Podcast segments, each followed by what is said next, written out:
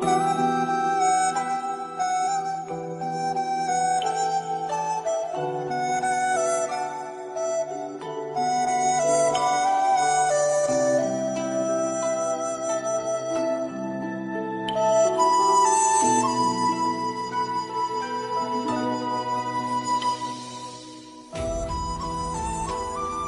Thư Tịnh Độ Tông Biên soạn Pháp Sư Trí Tuệ Người dịch Nữ Hòa Hiệp, Pháp ngữ cốt lõi của Đại sư Ấn Quang, Nhà xuất bản Hồng Đức.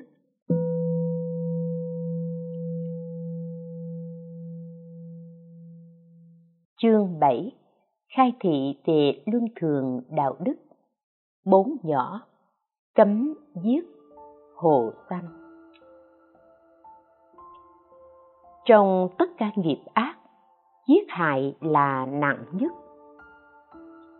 Trong các nghiệp ác, chỉ có giết hại là nặng nhất. Trong thiên hạ, hầu như người nào cũng tạo nghiệp sát cho dù cả đời chưa từng giết hại, mà ngày ngày ăn thịt, tức là ngày ngày sát sanh.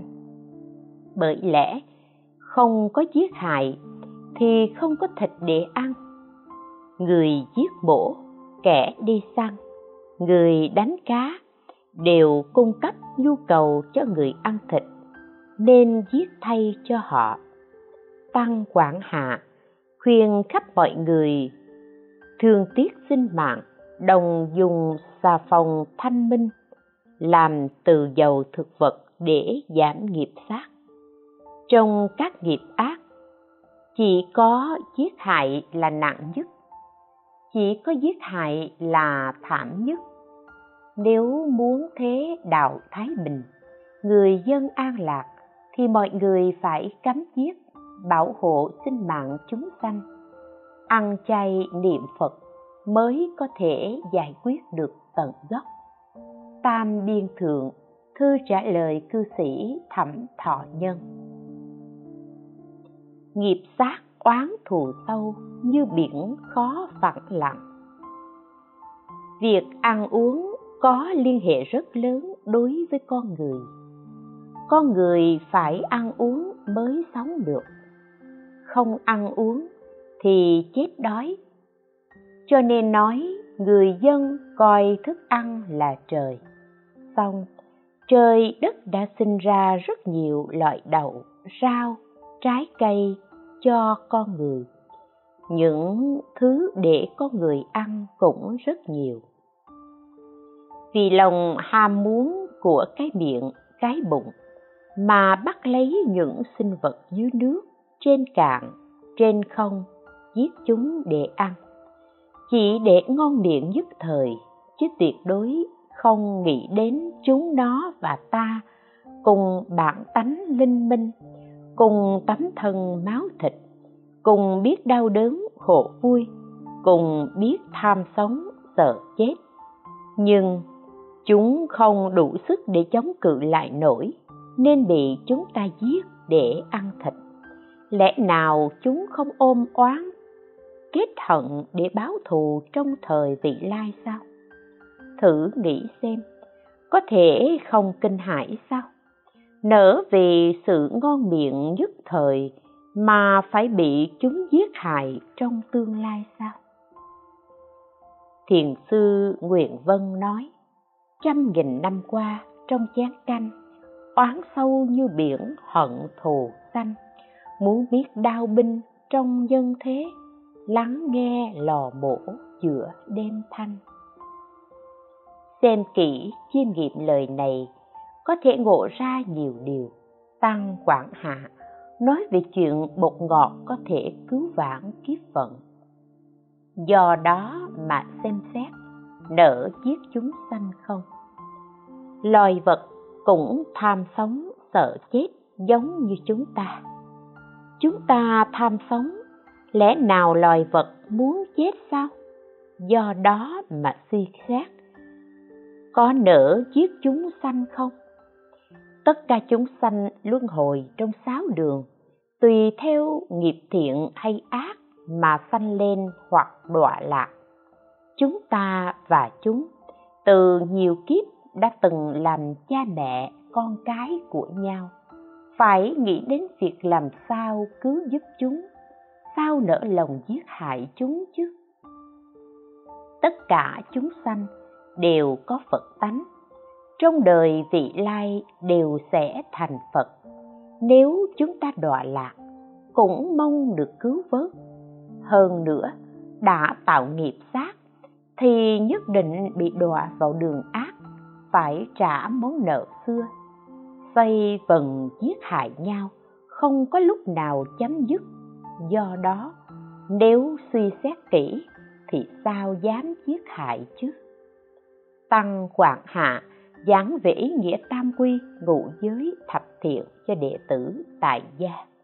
Khéo thực hành cứu giúp, mãi mãi kiên giết hại. Xét tâm ta sợ chết, khéo thực hành cứu giúp. Hiểu trời đất hiếu sinh, mãi mãi kiên giết hại. Tục biên hạ, câu đối nơi ăn chay. Đức lớn của trời đất gọi là sanh đại đạo của như lai gọi là tự. Dù có người và loài vật có khác nhau, nhưng tâm tánh giống nhau. Như lai nhìn tam thừa và lục phàm đều như con một. Vì sao? Vì họ đều có đủ phật tánh, đều có thể thành phật. Không bàn đến tam thừa, lục phàm gồm trời, người atula, súc sanh, ngạ quỷ, địa ngục tuy khác nhau về sự cao thấp, khổ vui, nhưng đều chưa đoạn được hoạt nghiệp, chưa ra khỏi sanh tử. Nếu phước trời hết, liền đọa xuống. Nếu tội địa ngục chấm dứt, thì lại được sanh lên. Giống như bánh xe xoay vần, lên cao rồi lại xuống thấp. Nay ta may mắn được thân người, đáng lý ra phải nghĩ cách bảo hộ thường tiếc sanh mạng loài vật, hiểu được đức hiếu sanh của trời đất, vẹn toàn lòng nhân từ trắc ẩn trong tâm chúng ta. Bởi lẽ các sinh vật và ta cùng sinh ra trong trời đất, cùng nhận được sự nuôi dưỡng của trời đất. Hơn nữa, tất cả đều biết tham sống, đều biết sợ chết người nhân từ, thấy xương khô còn nhặt lấy chôn cất, đối với cỏ cây còn để lớn không chặt, huống gì vì sự thỏa thích, bụng miệng mà khiến cho loài sống dưới nước trên đất phải chịu nỗi khổ xẻ chặt, chiên nấu sao? Tăng quảng hạ, lời tựa cho sách phóng sanh, sát sanh hiện báo lục của ông giang thận tu ăn chay thì mạnh khỏe, ăn thịt sẽ nhiều bệnh. Phần lớn người ăn chay rất khỏe mạnh, người ăn thịt nhiều bệnh tật. Bởi vì ăn thịt trượt ác, dễ sanh tâm dục. Ăn chay thanh tịnh, tâm dục nhẹ hơn. Tam biên hạ, thư trả lời cư sĩ chu quần tranh. Người đời ăn thịt đã thành thói quen, nên biết bất kể thịt gì đều có độc. Do tâm hận, khí oán lúc bị giết gây ra. Tuy không đến nỗi lập tức mất mạng, nhưng tích chứa lâu ngày thì sẽ bộc phát hoặc sanh muộn nhọt hoặc sanh tật bệnh. Người nữ trẻ tuổi nếu khi giận dữ mà cho con bú thì đứa con có thể sẽ chết vì sự tức giận nên sữa biến thành chất độc. Chẳng phải nỗi khổ do bị uy hiếp đến tính mạng, mà sự tức giận của con người còn độc hại như thế. Huống gì nỗi đau đớn mất mạng của heo, dê, gà, vịt, cá, tôm, vân vân, thì lẽ nào thịt của chúng không có độc sao? Tam biên hạ, pháp ngữ pháp hội hộ quốc tiêu tai ở thượng hải nếu biết được nghĩa này, làm sao mà nuốt trôi? Tất cả chúng sanh đều là cha mẹ trong quá khứ, là chư phật ở vị lai. Vậy mà đang tâm giết chúng để ăn thịt, làm sao có thể nuốt trôi được?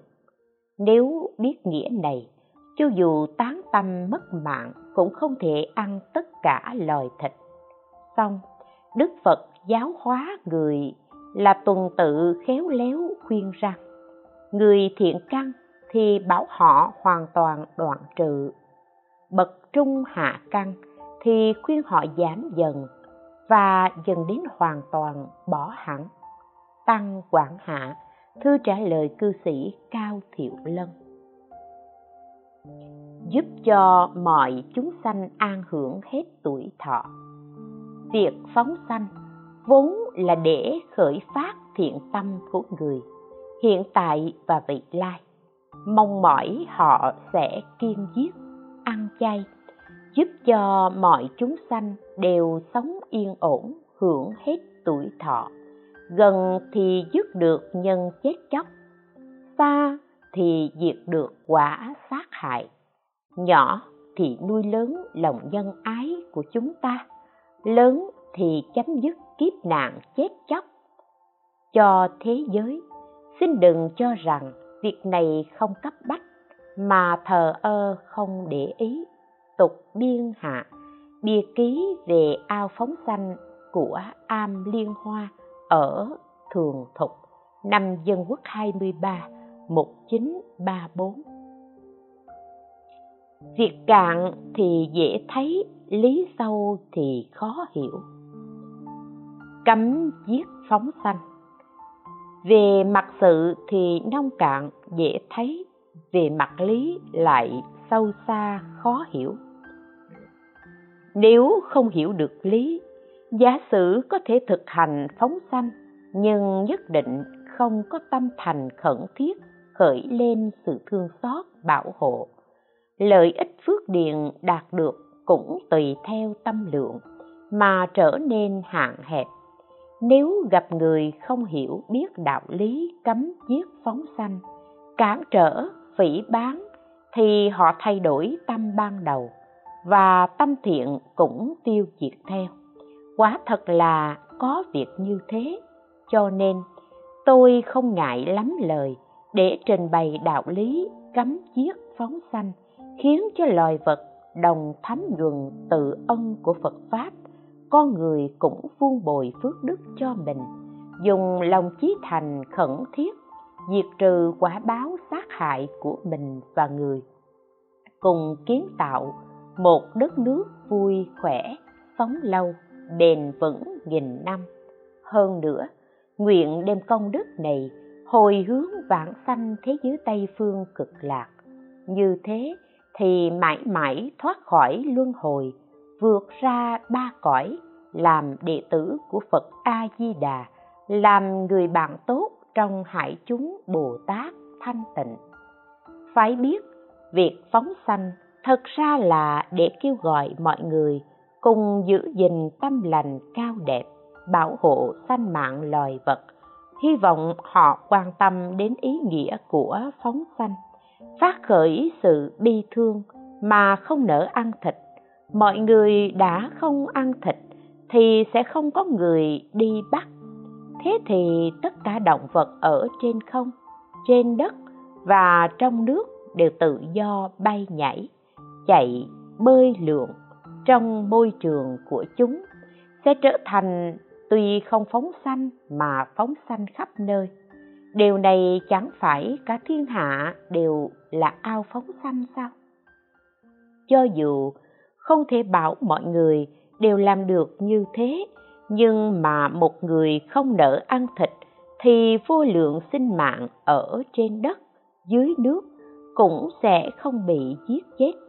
Huống gì không chỉ có một người, hơn nữa lại vì tất cả những người ở hiện tại và vị lai mà phóng sanh, bảo hộ sinh mạng chúng sanh, thì đoạn trừ nguyên nhân quá vợ, quá chồng đơn côi, nghèo nàn, hoạn nạn, tạo nên cơ duyên trường thọ không bệnh hoạn, giàu sang an lạc. Cha con xum vầy, vợ chồng sống đến đầu bạc răng long. Cũng chính vì thực hành sự cứu tế trước, nên giúp cho đời đời kiếp kiếp trong thời vị lai, vĩnh viễn không gặp những nỗi khổ quá vợ, quá chồng, cô đơn, nghèo nàn hoạn nạn, hưởng niềm an vui sống lâu giàu sang, tăng quảng thượng sớ trùng tu ao phóng sanh chùa cực lạc ở nam tầm. Nên khéo léo sắp xếp, tùy duyên để phóng sanh.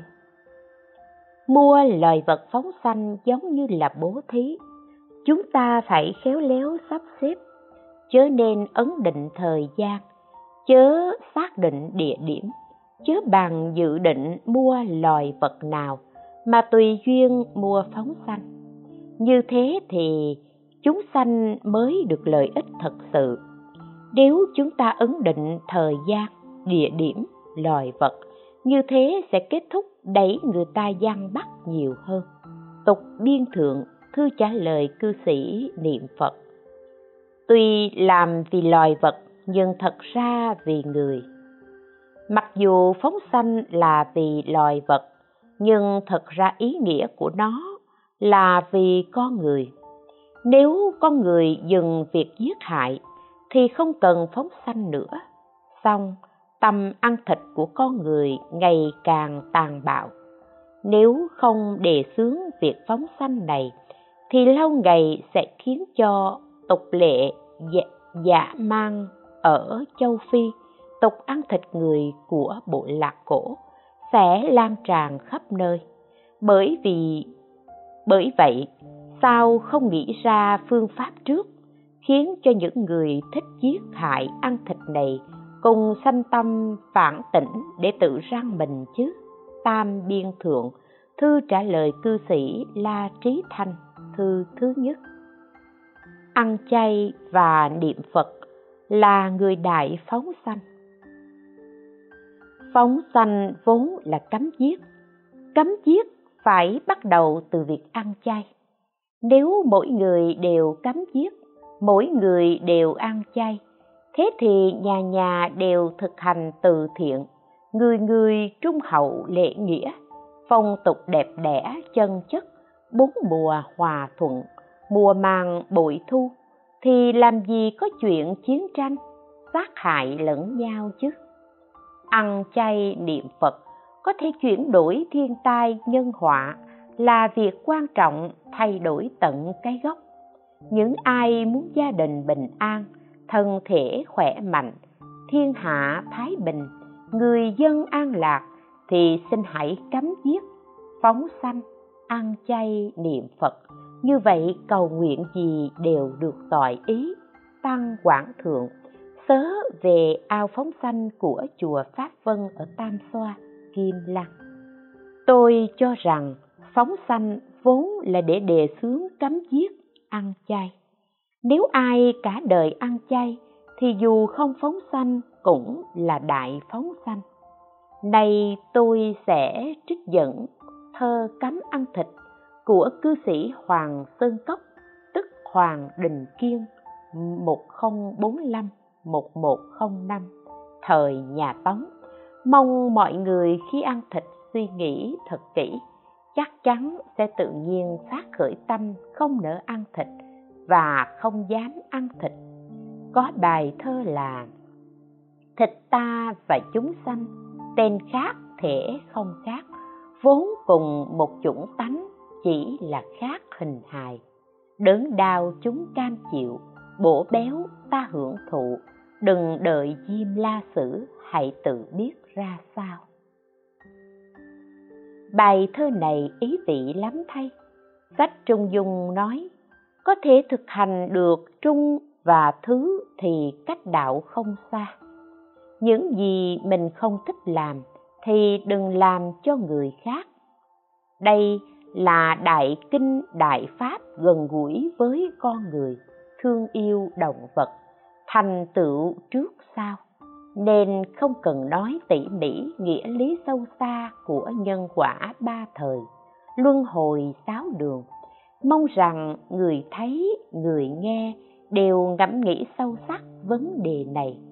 Tục biên hạ, bia ký lập ao phóng sanh ở chùa quốc thanh, núi thiên thai, năm dân quốc 23 1934 khuyên mọi người khắp nơi cấm giết, hại, bảo hộ sinh mạng chúng sanh, ăn chay niệm phật. Đây mới là đại phóng sanh. Hơn nữa, đều phóng sanh đồng loại của chính mình vào trong biển pháp liên trì mãi mãi lìa khổ đau sanh tử, thường hưởng niềm vui chân thường. Đây mới là kết quả lớn nhất của việc phóng sanh.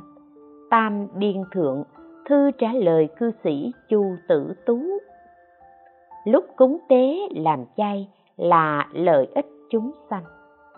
Cúng, lúc cúng tế nên làm chay, một là tránh sự lãng phí, hai là thực sự lợi ích cho người mất, ba là dẫn dắt mọi người cùng gieo trồng căn lành, bốn là mở ra trào lưu để mọi người lan tỏa ơn phật, tăng quảng hạ bài ký về sự vãng sanh của phu nhân ung hàm chương. Cư sĩ văn lục đã ăn chay thì cúng lễ đại khách trong đám tang đều nên làm chay, tạo nên sự giáo dục cảm hóa cho địa phương và tuyệt đối không tùy thuận theo phong tục cũ. Dăng lưới bắt giết chúng sanh, làm niềm vui, coi việc ma tang là tiệc tùng vui vẻ tôi mong rằng qua việc tang ma sẽ có lợi ích cho cha mẹ, cho bản thân, cho khách và cho thôn quê. Tục biên thượng, thư trả lời cư sĩ hoàng hàm chi. Nếu trong nhà xác sanh thì trở thành lò mổ, người niệm phật nên ăn chay niệm phật. Nếu không thế thì phải giữ được sáu ngày trai hoặc 10 ngày trai, dám dần dần cho đến khi đoạn hẳn việc ăn thịt mới hợp lý. Nếu chưa thể dứt hẳn việc ăn thịt, thì nên mua thịt bên ngoài chứ không được sát sanh trong nhà. Bởi lẽ mọi người thường muốn mọi sự trong nhà tốt lành. Nếu hàng ngày sát sanh, thì nhà đó sẽ biến thành lò mổ. Lò mổ là chỗ oan hồn tụ hội việc xấu xảy ra cũng sẽ rất nhiều. Vì thế nên mới cấm sát sanh trong nhà, tục biên thượng, bức thư gửi khắp năm dân quốc thứ 21 1932 tâm thành cấm sát sanh tự nhiên có cảm ứng. Nghề nghiệp của hoa tôn thì khó tu trì, nhưng nếu có tâm thành thì tự nhiên có cảm ứng nay tôi kể một câu chuyện để chứng minh. Nơi con phố lớn trong phụ thành môn ở bắc kinh, có một quán bán thức ăn mặn lớn tên là cửu như xuân, làm ăn rất phát đạt. Đêm nọ, ông chủ quán mơ thấy vô số người đến đòi mạng. Trong tâm ông biết đó là những con vật đã bị giết. Ông nói với chúng rằng cá nhân tôi nếu đền trả nhiều nhân mạng quý vị như thế là không thể trả hết. Từ nay, tôi sẽ không làm nghề này nữa. Và thỉnh quý thầy đến tụng kinh niệm phật để siêu độ quý vị được không? Đa số họ đều đáp được. Một số ít không đáp nói, vì vài đồng, vài cắt bạc mà ngươi giết chúng ta nhiều đau khổ như thế là quá dễ dãi cho ngươi rồi, không được. Nhóm đa số khuyên nhóm thiểu số rằng, nếu ông ta chịu làm như thế, thì đôi bên đều tốt, nên để ông ta làm. Nhóm thiểu số nói, ông ta phải thực sự làm thì mới được. Ông chủ nói, tôi nhất định làm, nếu không thì quý vị cứ tìm đến tìm tôi vì thế mọi người liền bỏ đi. Đến lúc canh năm là thời điểm sắp phát sanh. Những người làm công trong quán thức dậy chuẩn bị giết gà, vịt, vân vân, thì chúng đều chạy tứ tán ra khỏi lòng. Họ liền đến thưa ông chủ về chuyện này. Ông chủ nói, hôm nay chúng ta không mở bán, không giết những con vật đã sổ lòng hãy nhốt những con vật trong quán lại. Những con chạy đi thì cứ để chúng đi. Ngày mai, ông mời các thành viên góp vốn của quán đến. Kể lại việc trong mơ. Từ bỏ việc làm ăn này, quyết định không làm tiếp nữa. Các thành viên nói, ông đã không còn muốn sát sanh nữa. Thôi thì chúng ta thay đổi cách thức, mở quán chay nhé thế là họ đổi thành quán chay, vẫn lấy tên là cửu như xuân. Từ đó, người đến ăn chay rất đông, làm ăn càng thêm phát đạt. Tam biên thượng, thư trả lời cư sĩ lâm phố. Bậc thánh tăng thị hiện nên không thể học đòi. Thiền sư đạo tế là vị thánh tăng có đại thần thông muốn khiến cho mọi người phát khởi tâm chánh tính. Cho nên ngài thường thị hiện những việc không thể nghĩ bàn. Việc ăn thịt, uống rượu của ngài ẩn chứa đức của bậc thánh nhân, khiến người ngu thấy ngài điên điên khùng khùng, không đúng theo pháp, vì thế không mấy tin tưởng.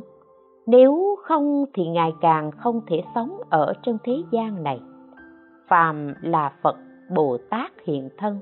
Nếu thị hiện làm phàm phu, thì chỉ dùng đạo đức để giáo hóa người, tuyệt đối không được thi triển thần thông. Nếu dùng thần thông, thì càng không thể ở thế gian này. Chỉ khi thị hiện người điên khùng, thì việc hiển lộ thần thông không có gì trở ngại. Đừng nói là người tu hành không được uống rượu, ăn thịt, mà người thiện ở thế gian còn không uống rượu, ăn thịt, huống gì là đệ tử phật. Nếu muốn giáo hóa chúng sanh, mà bản thân còn không thực hành theo giáo pháp như thế, không chỉ không thể khiến người ta sanh tin tưởng, mà ngược lại còn khiến người ta thoái thất tính tâm. Cho nên ăn thịt, uống rượu là điều không thể học theo mà ngài ăn vào, nhả ra sẽ sống lại. Thịt bạn ăn vào còn không thể nhổ ra miếng thịt nguyên dạng. Huống gì học theo ngài ăn thịt sao? Ngài uống rượu, nhổ ra có thể dùng để thép vàng cho tượng phật, có thể khiến cho vô số cây lớn nhỏ từ dưới giếng lên. Bạn uống rượu rồi cũng không thể làm cho nước trong giếng trào ra được. Huống gì học theo ngài. Chuyện tế công có mấy màu, mẫu, nhưng chỉ có chuyện túy bồ đề là hay nhất. Dạo gần đây chuyện này được lưu hành phổ biến, có tám quyển. Phần lớn là người sau này thêm vào, xét về túy bồ đề thì về mặt văn chương hay ý nghĩa đều rất hay. Những việc nêu ra là những chuyện thật lúc đó. Người đời không biết duyên cớ thì không nên học đòi. Bằng không lại trở thành sằng bậy, xin phỉ bán. Nếu học đòi thì nhất định đọa địa ngục. Nếu phỉ bán sằng bậy, lấy tri kiến của phàm phu để suy lường thánh nhân thần thông cũng là lỗi lầm. Nhưng so với người học đòi thì nhẹ hơn nhiều, nhìn thấy điều không thể nghĩ bàn của ngài, phải sanh lòng, kính tính, thấy việc uống rượu ăn thịt của ngài tuyệt đối không thể học theo. Thế thì sẽ được lợi ích mà không bị tổn hại. Tăng quảng thượng, thư trả lời bằng khế trinh. Năm nhỏ, làm theo địa vị trời thành tựu cho người có nghịch và có thuận. Trời thành tựu con người là phải có khổ, có vui, có thuận, có nghịch, có họa, có phước, vốn không nhất định. Chỉ có người trí tuệ thấu suốt thì sẽ hiểu được lòng trời, sẽ cảm thấy không khổ cũng chẳng vui, không có nghịch cũng chẳng có thuận, không có họa cũng chẳng có phước. Bởi thế, quân tử vui với mệnh trời, nên trên không oán trời, dưới không trách người. An lạc trong mọi hoàn cảnh, không bám víu mà tự tại tiêu dao tăng quảng thượng, thư gửi cư sĩ vệ cẩm châu. Phước và họa nương nhau, tổn hay ích do người. Con người sống ở đời phước và họa liên đới lẫn nhau. Chỉ xem sự dụng tâm của con người như thế nào mà thôi. Người khéo dụng tâm, dù cho có khó khăn chống chồng chất, nhưng đó đều sẽ trở thành cái gốc của giải thoát. Người không khéo dụng tâm, dù cho phú quý vinh hoa, nhưng đó lại là cái nhân của đọa lạc, tam biên thượng thư trả lời cư sĩ trần gia tuấn ở châu phổ. Các pháp thế gian vốn không có tướng cố định, phước và họa liên đới lẫn nhau. Tổn hại hay lợi ích đều do con người tự chiêu cảm lấy. Người khéo được sự lợi ích thì bất luận đến đâu cũng đều được lợi ích. Người cam chịu sự tổn hại thì bất luận đến đâu cũng đều bị tổn hại nếu luôn có tâm niệm như thế mà khẩn thiết niệm phật, thì quyết định khi kết thúc báo thân này lìa khỏi ta bà, sanh về cực lạc, làm đệ tử của phật a di đà làm bạn tốt trong hải hội bồ tát, tam biên thượng.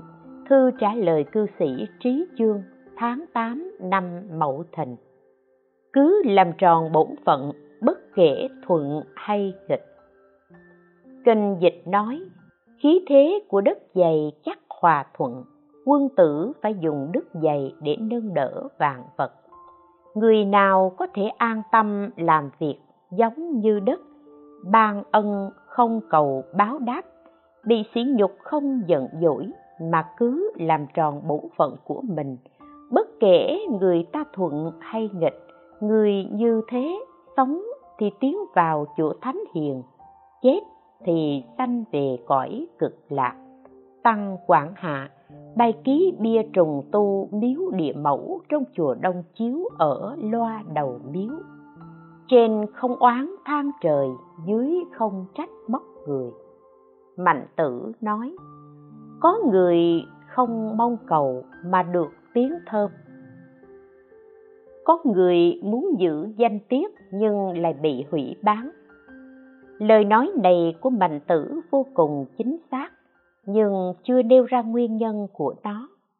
Phật nói tất cả lợi, suy, hủy, dự, xưng, cơ, khổ, lạc, thấy đều có nhân trước, đưa đến quả hiện tại. Hiểu được điều này thì chỉ nên tự sám hối nghiệp đời trước, sao lại oán trách người. Vì vậy, quân tử trên thì không oán trời dưới thì không trách người. Người ở địa vị phú quý thì làm việc, mà người ở phú quý nên làm.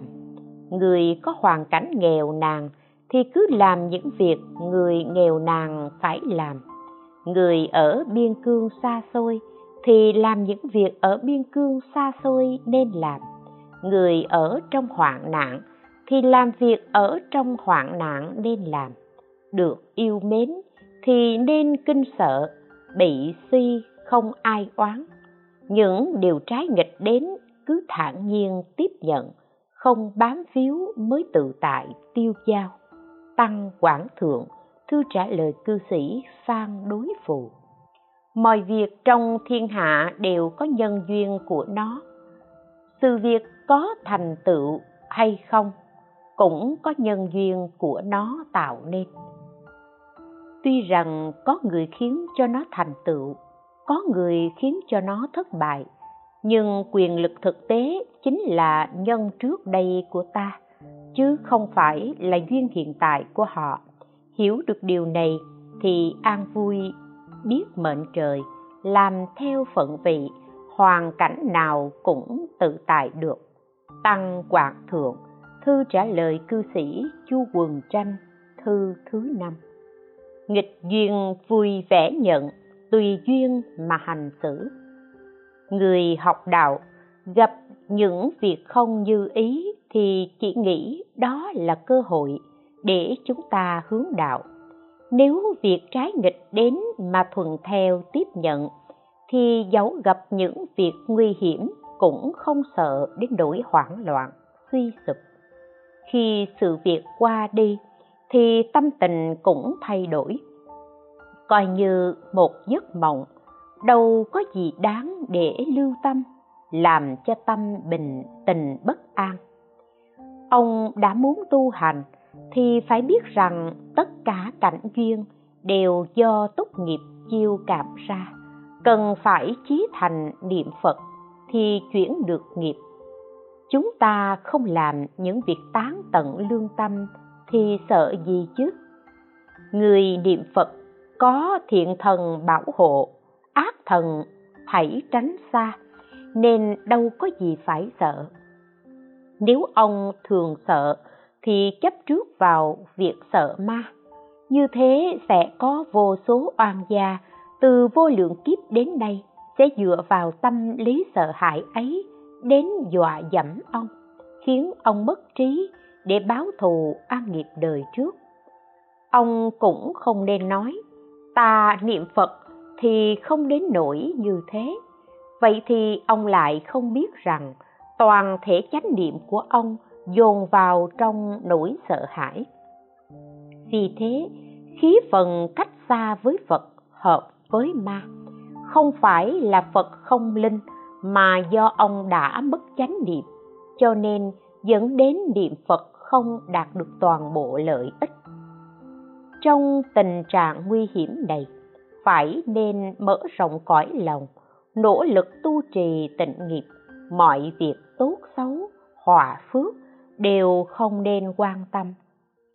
Tùy duyên mà ứng biến, cho dù họa lớn đến thân, cũng nên nghĩ là người cùng hoạn nạn này không biết là có cả mấy nghìn, mấy vạn ức người. Trong hoàn cảnh chẳng biết làm sao đó, chúng ta còn có phật a di đà và bồ tát quán thế âm để nương tựa thì có gì phải sợ hãi chứ? Lấy việc niệm phật và niệm bồ tát quán thế âm làm chỗ dựa thì không sợ hãi. Mở rộng tâm lượng của mình chớ nên tự dọa dẫm mình, thì bệnh tật tự nhiên giảm, thân tâm cũng tự nhiên an lạc. Tam biên hạ, thư trả lời cư sĩ đồng ảnh việc trái nghịch đến cũng bình thản tiếp nhận, mới gọi là vui với trời. Tu thân trồng đức, mới gọi là tận tánh. Ở đời có người ngu không biết việc thiện ác đời trước. Chỉ thấy việc xấu tốt trước mắt. Họ thấy người làm thiện mà bị họa, lại cho rằng không cần làm thiện. Thấy người làm ác mà được phước, thì càng cho rằng không cần kiêng điều ác. Họ không biết quả báo của thiện và ác, không phải là một sớm một chiều mà nó dần dần hình thành. Chẳng hạn như băng dày 3 mét, đâu phải do khí lạnh một buổi sáng mà kết thành tảng được. Nước ngập trăm sông, cũng đâu phải nhờ ánh nắng một ngày mà làm khô cạn được. Tuyệt đối không thể oán trời trách người, do dự mà thoái lui, hối hận. Nên học theo di tịnh ý để tu thân noi gương viện viên liễu phàm để lập mạng. Như thế, hai ông nhất định sẽ trở thành người có phẩm chất, học vấn xuất chúng, sanh con thông minh. Còn đối với việc xây dựng chùa hoa nghiêm, quá thật không có công đức nào to lớn hơn. Xong, ở trong núi sâu nên hóa duyên rất khó, chỉ có thể tùy duyên, không nên miễn cưỡng có chánh điện thì để thờ phật, có phòng để an thân, có chỗ che chắn để hành đạo là đủ rồi. Cần gì phải xây dựng nhiều điện đường, hành lang rộng rãi, không lợi ích gì cho mình và người. Chẳng lẽ chỉ để làm vừa mắt người đời sao? Tăng quảng thượng, thư trả lời cư sĩ lâm giới sanh ở thái thuận, thư thứ nhất không nghĩ quá bổn phận, làm theo phận vị mình. Đạo xử thế của con người nhất nhất phải căn cứ theo bổn phận của mình, không thể suy nghĩ vượt ra ngoài bổn phận.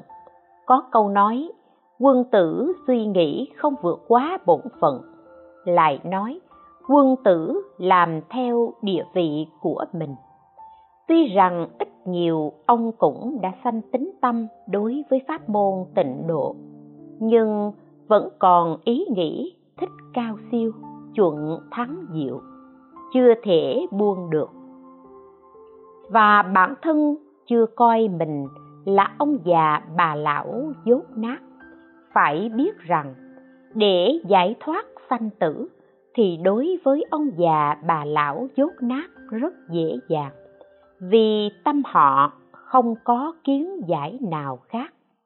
Nếu là bậc thông tông, thông giáo, có thể buông xuống toàn bộ mà làm ông già bà lão dốt nát, thì cũng dễ dàng vãng sanh. Nếu không, bậc thông tông, thông giáo ngược lại không bằng ông già bà lão quê mùa, có thể đới nghiệp vãng sanh.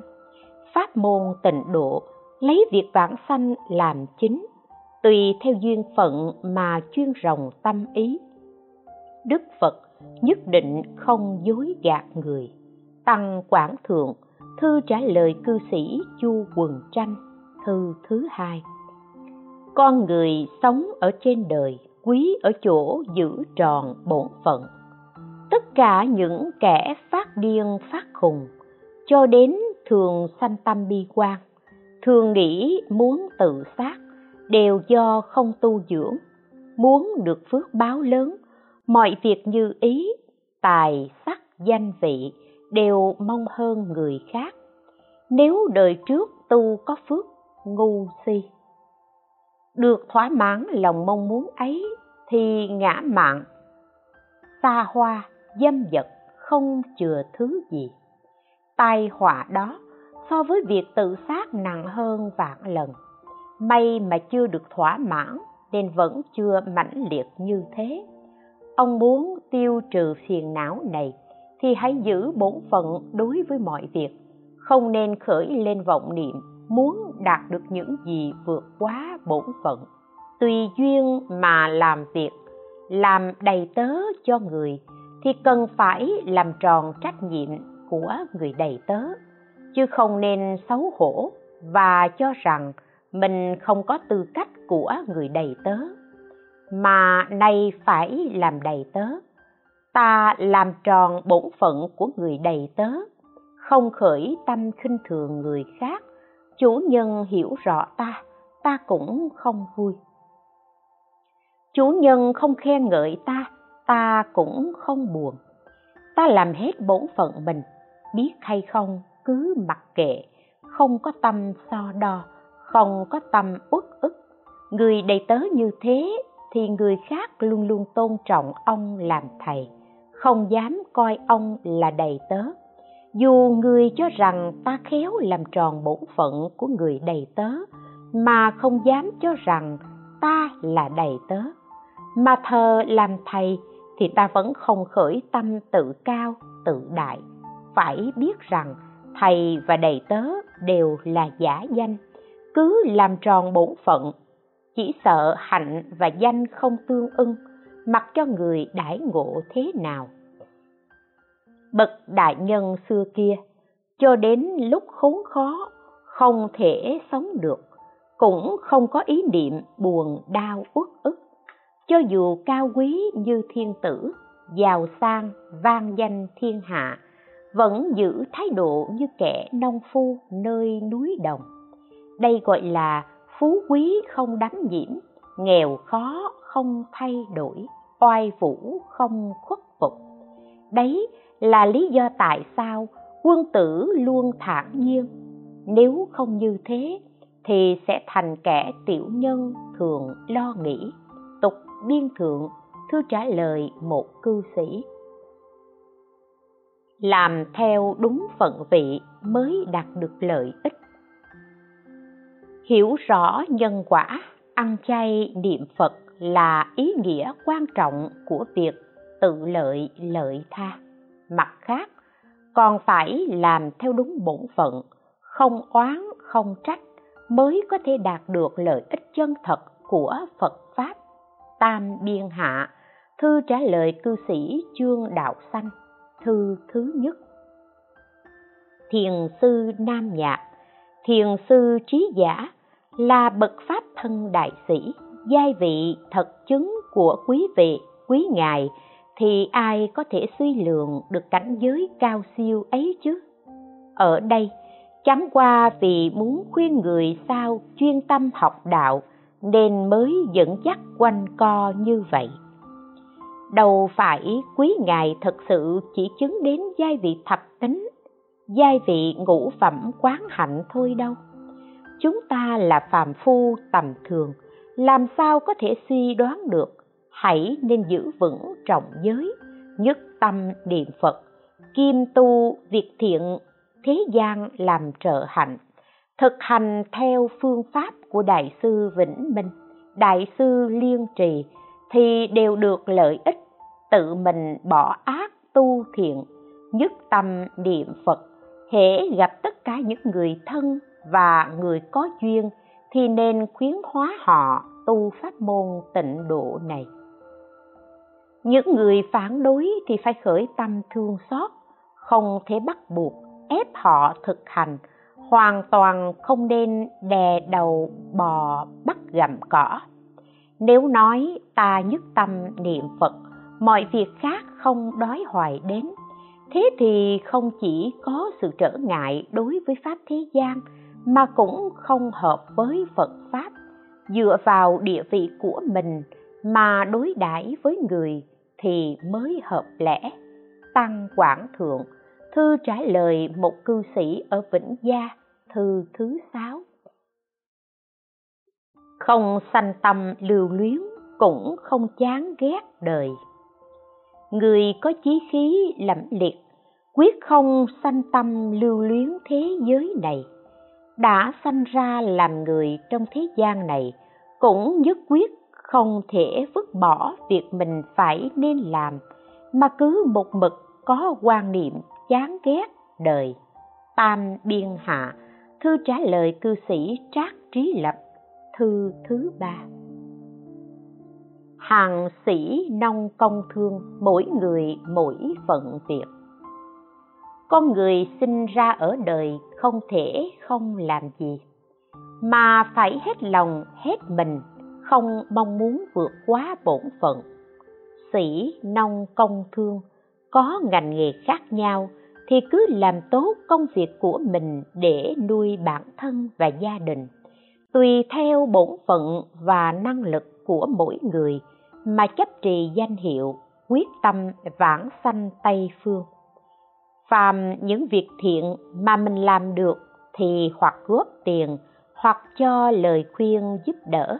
Nếu không thì hãy phát tâm tùy hỷ cũng có được công đức. Tăng quảng thượng thư trả lời một cư sĩ ở ninh ba cốt yếu đạo học phật quý ở chỗ thực hành. Đạo học phật quý ở chỗ thực hành. Nếu chỉ khoa trương bên ngoài mà không thật sự tu hành thì cũng là danh hảo mà thôi. Đã muốn vãng sanh tây phương, tự lợi lợi tha thì phải giữ gìn luân thường đạo lý, hết lòng, làm tròn bổn phận, tránh điều tà vậy giữ lòng chân thành, không làm các điều ác vâng làm các điều thiện. Thật sự vì sanh tử mà phát tâm bồ đề, dùng tính nguyện sâu để trì danh niệm phật, cầu sanh tây phương. Trên là cha mẹ chú bác, cho đến anh trai, em trai, chị em gái, vợ con và đầy tớ, cho đến xóm giềng, bạn bè thân thuộc tất cả những người quen biết, ta cũng dùng những lời trên mà khuyên bảo. Nếu bản thân thực hành những việc này, thì người ta nhìn thấy sẽ bắt chước làm lành. Có câu, dùng lời để dạy bảo thì gây tranh cãi, dùng hành vi bản thân để giáo hóa thì người ta theo. Những việc thế gian và xuất thế gian, việc nào cũng chú trọng vào thực hành nếu bản thân không thực hành, mà dạy người khác thực hành, thì chỉ có người trí cao mới có thể nương theo và chỉ nhận được lợi ích của lời nói, chứ không xét họ có thể làm được hay không. Nếu không phải là người có trí cao, thì trong tâm sẽ phỉ bán chê bai sau lưng, khiến họ tạo khẩu nghiệp nặng muốn thực sự làm lợi ích cho người, thì mọi việc phải làm tròn bổn phận mình. Hành vi trong cuộc sống hàng ngày đều hàm chứa cơ hội giáo hóa người. Ngày ngày trôi qua, người ta tự thấy, tin rồi làm theo. Vốn dĩ không mong đợi mà vẫn đạt được kết quả tốt. Tam biên thượng. Thư trả lời cư sĩ Lý Nhĩ Thanh ngày 15 tháng 9 năm Dân Quốc 20 1931 Ta làm chủ vận mạng, quyền thay đổi cho ta. Con người sinh ra ở đời, sống thọ, chết yểu, túng quẩn, hanh thông, đều có nhất định, cũng đều không nhất định. Nhất định là nhà nho gọi là số mệnh, cho rằng trời ban cho, xong trời thì đại công vô tư, sao lại ban cho sự cao thấp khác nhau? Vạn hữu không giống nhau. Chẳng lẽ trời cũng có thiên vị về nồng hậu lạc lẽo kính trọng khinh thường sao? Nhà nho không nói đến ba thời cho nên coi nhân đời trước là trời ban cho chứ không biết cái gọi là thiên mạng đó thì nhà phật gọi là quả báo Phật Pháp gọi thân này là báo thân, báo đáp nhân thiện ác đã làm đời trước. Cho nên cảm lấy cái quả báo sống thọ, chết yểu, túng quẩn hay hanh thông trong đời này. Điều này có sự nhất định. Bất định là hoặc dốc chí tu trì, tích lũy công đức, học theo thánh hiền, hoặc mặc ý phóng túng buông lung không kiềm chế không chịu cầu tiến. Đây là do sức mạnh làm việc thiện ác đời này mà thay đổi nghiệp báo đời trước trở nên tốt đẹp hơn hay tệ hại hơn. Đây này gọi là trời định tốt xấu họa phước thắng người mà người định tích thiện đức, cũng có thể thắng trời. Kinh thi nói, hành vi của mình mãi mãi hợp với mạng trời, không trái với mạng trời, thì bản thân tự được nhiều phước. Thượng thư nói, làm điều thiện thì được trăm điều lành, làm điều ác thì bị trăm tai ương. Kinh dịch nói, nhà chứa điều thiện ắt có niềm vui nhà chứa điều bất thiện, ắt có nhiều tai họa. Lễ ký nói, cho nên người có phẩm đức cao thượng nhất định có được bổng lộc, nhất định có được địa vị, nhất định có được danh tiếng, nhất định được sống lâu. Đó đều là căn cứ theo sự tu hành ở hiện đời mà chiêu cảm ra. Cho nên biết rằng vận mạng là tự ta làm chủ, phước là tự ta cầu. Quyền về sống thọ giàu có, mạnh khỏe, bình an nằm trong tay ta. Trời chẳng qua là soi xét sự tu trì của ta mà khen tặng mà thôi, chứ không phân biệt nồng hậu, lạc lẽo, kính trọng, khinh thường. Tam biên hạ bài tựa chúc thọ vợ chồng ông lý phụng kỳ. Tâm có thể tạo nghiệp, tâm có thể chuyển nghiệp. Do con người tự làm chủ, trời đất quỷ thần, chỉ làm chủ quyền thưởng phạt, không thể làm chủ quyền thay đổi họa phước khổ đau. Quyền thay đổi, quyền thao túng nằm trong tay chúng ta. Đã biết quyền thay đổi nằm trong tay chúng ta chỉ cần ngưỡng mộ, học theo thánh hiền phật tổ thì thánh hiền phật tổ nào cự tuyệt người? Tam biên thượng, thư trả lời cư sĩ trác trí lập, thư thứ ba. Ham danh ghét thực hành đại kỵ trong tu trì. Ngày nay, người ta thích hư danh, không tu thực hành. Đây là một chướng ngại lớn của người học đạo. Nếu không phải là giả thì từng giọt từng giọt sẽ thấm nhuần. Nếu là giả thì như ăn cơm trong mộng chẳng có lợi ích gì cho cái bụng cả. Tam biên thượng thư trả lời cư sĩ Hà Hy Tịnh ngày 23 tháng 7 năm Dân Quốc 26 1937. Danh là tượng trưng cho thực chất, dù cho có thực chất. Có danh cũng không phải là vinh quang. Tại sao? Vì đó là bổn phận phải làm. Không có thực chất mà được cái danh dự là điều sỉ nhục rất lớn huống gì còn muốn khoe khoang, rêu rao cho người khác thấy nghe phải đăng khắp báo chí người khoe khoang như thế thì thêm phần nghi ngờ là người dối đời trộm danh. Ông chỉ biết một chứ không biết hai, cho nên không thể không nói rõ thêm một lần nữa. Tính tâm đối với phật pháp của ông khá sâu, nhưng lại thích khoa trương và thích du hí, thích kết giao, thật là một chướng ngại lớn trong tu hành.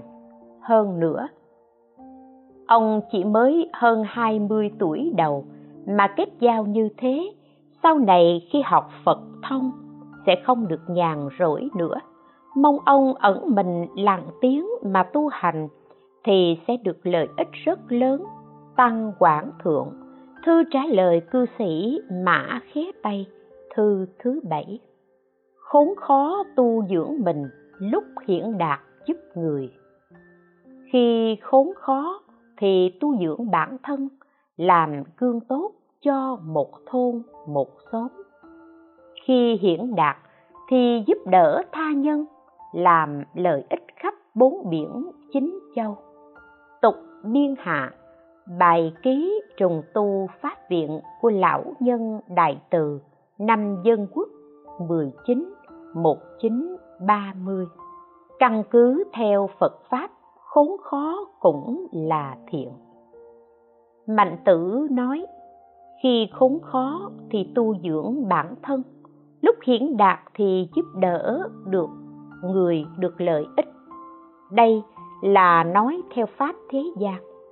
Nếu căn cứ theo phật pháp, lúc hiến đạt thì tất nhiên có thể giúp đỡ tha nhân, lúc khốn khó cũng có thể giúp đỡ tha nhân được lợi ích nghiêm trì giới luật, giữ trọn luân thường đạo lý, lấy việc hành trì bản thân làm gương, khiến cho mọi người nhìn thấy mà làm lành theo. Đợi cho đến khi tâm của họ vui vẻ, cởi mở, thì dạy họ xử lý của nhân quả ba đời. Luân hồi sáu đường, tự tâm vốn dĩ là phật, niệm phật vãng sanh mới có nhân duyên, đích thân chứng đắc. Hễ là người có tâm thì ai mà không vui làm theo chứ? Cho nên bậc cao tăng thời xưa, những nơi họ đến thì có rất nhiều người quy y. So với sự giáo hóa nhân chính của vương đạo thì càng lợi ích hơn nhiều. Tam biên hạ, bài tựa sách hám sơn đại sư niên phổ sớ lấy thân mình làm gương lấy đức cảm hóa người nếu tự thân trui rèn đạo hạnh thì việc dùng đức hạnh để giáo hóa sẽ tự cảm đến với người tăng quảng hạ diễn thuyết tại phân hội Phật giáo Triều Dương hai. Lời người xưa nói, dùng lời để dạy bảo thì gây tranh cãi, dùng hành vi bản thân để giáo hóa thì người ta theo. Quân tử ở thôn quê lấy thân làm gương, lấy đức đều phục người. Người thấy đều vui vẻ noi theo học tập, thay đổi thế đạo, chính là đạo lý này tục biên thượng thư trả lời cư sĩ trương giác minh đêm giao thừa năm mậu dần làm lợi ích cho người cho phật không nhất định phải cần tiền, mà chỉ cần giữ tâm tốt, nói lời hay, làm việc tốt. Nếu tâm miệng, niệm, lời nói, việc làm không mang lại lợi ích, thì sẽ không chất chứa, không nói, không làm.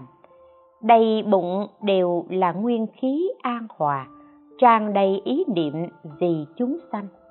Tam biên thượng thư trả lời cư sĩ trương đức điền, thư thứ nhất. Không địa vị vẫn trị, không lên tòa vẫn giảng. Có người cùng với trời đất gọi chung là tam tài, đó chẳng phải là ngẫu nhiên. Nên nhất định phải có công lao, hỗ trợ trời đất giáo hóa, bồi dưỡng buôn vật mới không xấu hổ gọi chung với trời đất là tam tài. Nếu không, thì chỉ là cái xác không hồn. Cả đời làm dơ bẩn đất trời, làm sao có thể gọi là tam tài được chứ? Có thể hiểu được ý này, rồi dạy bảo trẻ nhỏ nhất định phải dồn hết tâm lực, đem tài năng ra dạy dỗ. Trước tiên, phải lấy đạo đức làm gốc rồi dần đến cái ngọn là văn hóa nghệ thuật, hiếu đễ trung tính, lễ nghĩa, liêm sĩ luôn luôn đề cập đến, khiến trẻ em hiểu được đạo làm người, khởi tâm động niệm, làm việc, nói năng đều đôn hậu, hiền hòa, là nền tảng để dự vào bậc thánh. Kinh dịch nói, thời trẻ thơ phải bồi dưỡng tư tưởng thuần chánh đây là công lao thành tựu thánh nhân. Điều này quả là chính xác. Nếu có thể đem tâm này mà dạy người, thì phẩm chất học vấn bản thân ngày một tươi sáng, người ta sẽ cảm hóa mà thay đổi, không cần giám sát, trách phạt để bắt phải tuân theo. Thiên hạ không thái bình thì thường dân cũng có trách nhiệm ngày nay đất nước hoặc loạn lạc, người dân khốn khó, nội bộ tranh đấu, đánh giết lẫn nhau. Người dân không còn lẽ sống, đều là do cha mẹ trong nhà, không khéo dạy dỗ con cái. Thầy ở trường cũng không khéo dạy dỗ học sinh. Còn đối với trẻ có tố chất tốt đẹp, tập nhiễm thành người mặc ý làm bậy kẻ không có tố chất thì cam chịu làm thổ phỉ. Ông có tâm sửa đổi tận cái gốc thì nên bồi dưỡng nhân tài. Nếu làm được việc bồi dưỡng nhân tài như thế, tức là không có địa vị mà vẫn là thực hiện sự cai trị. Không lên tòa mà vẫn là thuyết pháp, quá thật còn niềm vui nào hơn. Tục biên thượng, thư trả lời cư sĩ trác trí lập. Xã hội ngày nay, lòng người mê đắm, cuộc đời rối loạn đến cực điểm, bỏ kinh nho, bỏ đạo đức, bỏ hiếu thuận, bỏ liêm sĩ tranh đất đai, giành thành ấp, giết hại nhau. Hơn nữa, nhiều loại tà thuyết nổi lên, lại được người ta dốc sức đề xướng. Nếu không cứu vãn thì đạo làm người dường như lụi tắt. Vì lẽ đó, những người có tâm ở mọi nơi cùng nhau đề xướng phật pháp, nói rõ nhân quả ba thời, trình bày luân hồi sáu đường, chỉ ra sự trượt ác của thế giới ta bà, tuyên dương sự tra nghiêm, thanh tịnh của thế giới cực lạc. Mong mỏi người đời nay kiểm thúc bản thân khiến cho lời nói, hành động hợp với lẽ. Sống thì tiến vào lãnh vực của thánh hiền, liễu thoát sanh tử. Sau khi chết là quay về cõi cực lạc. Ở vô tích, các cư sĩ như tào bồi linh viên lệ đình, tần hiệu lỗ, dương tiểu lệ thành lập một tịnh nghiệp xã ở chùa sùng an. Vào ngày rằm và mùng một hàng tháng đều tập hợp đại chúng niệm phật mà diễn nói cho mọi người những đạo lý như thân, ở, thế tục, làm sao học đạo, làm sao báo ơn quốc gia, giữ trọn đôn luân, làm tròn bổn phận, phòng ngừa tà ác, giữ vững lòng thành, không làm điều ác vâng làm điều thiện. Thật vì sanh tử phát tâm bồ đề, tính nguyện niệm phật cầu sanh tịnh độ khiến cho mọi người biết được nguyên do. Người người đều có thể làm nghiêu thúng, người người đều có thể làm phật. Như vậy mọi người trong mọi lúc mọi nơi đều học theo thánh hiền học theo phật. Đây quả thật là pháp môn đại phương tiện. Không có địa vị mà hộ quốc cứu dân không lộ dấu vết mà thay đổi phong tục. Tục biên hạ, bày tựa cho niên sang Phật giáo tịnh nghiệp xã ở vô tích năm dân quốc 25 1936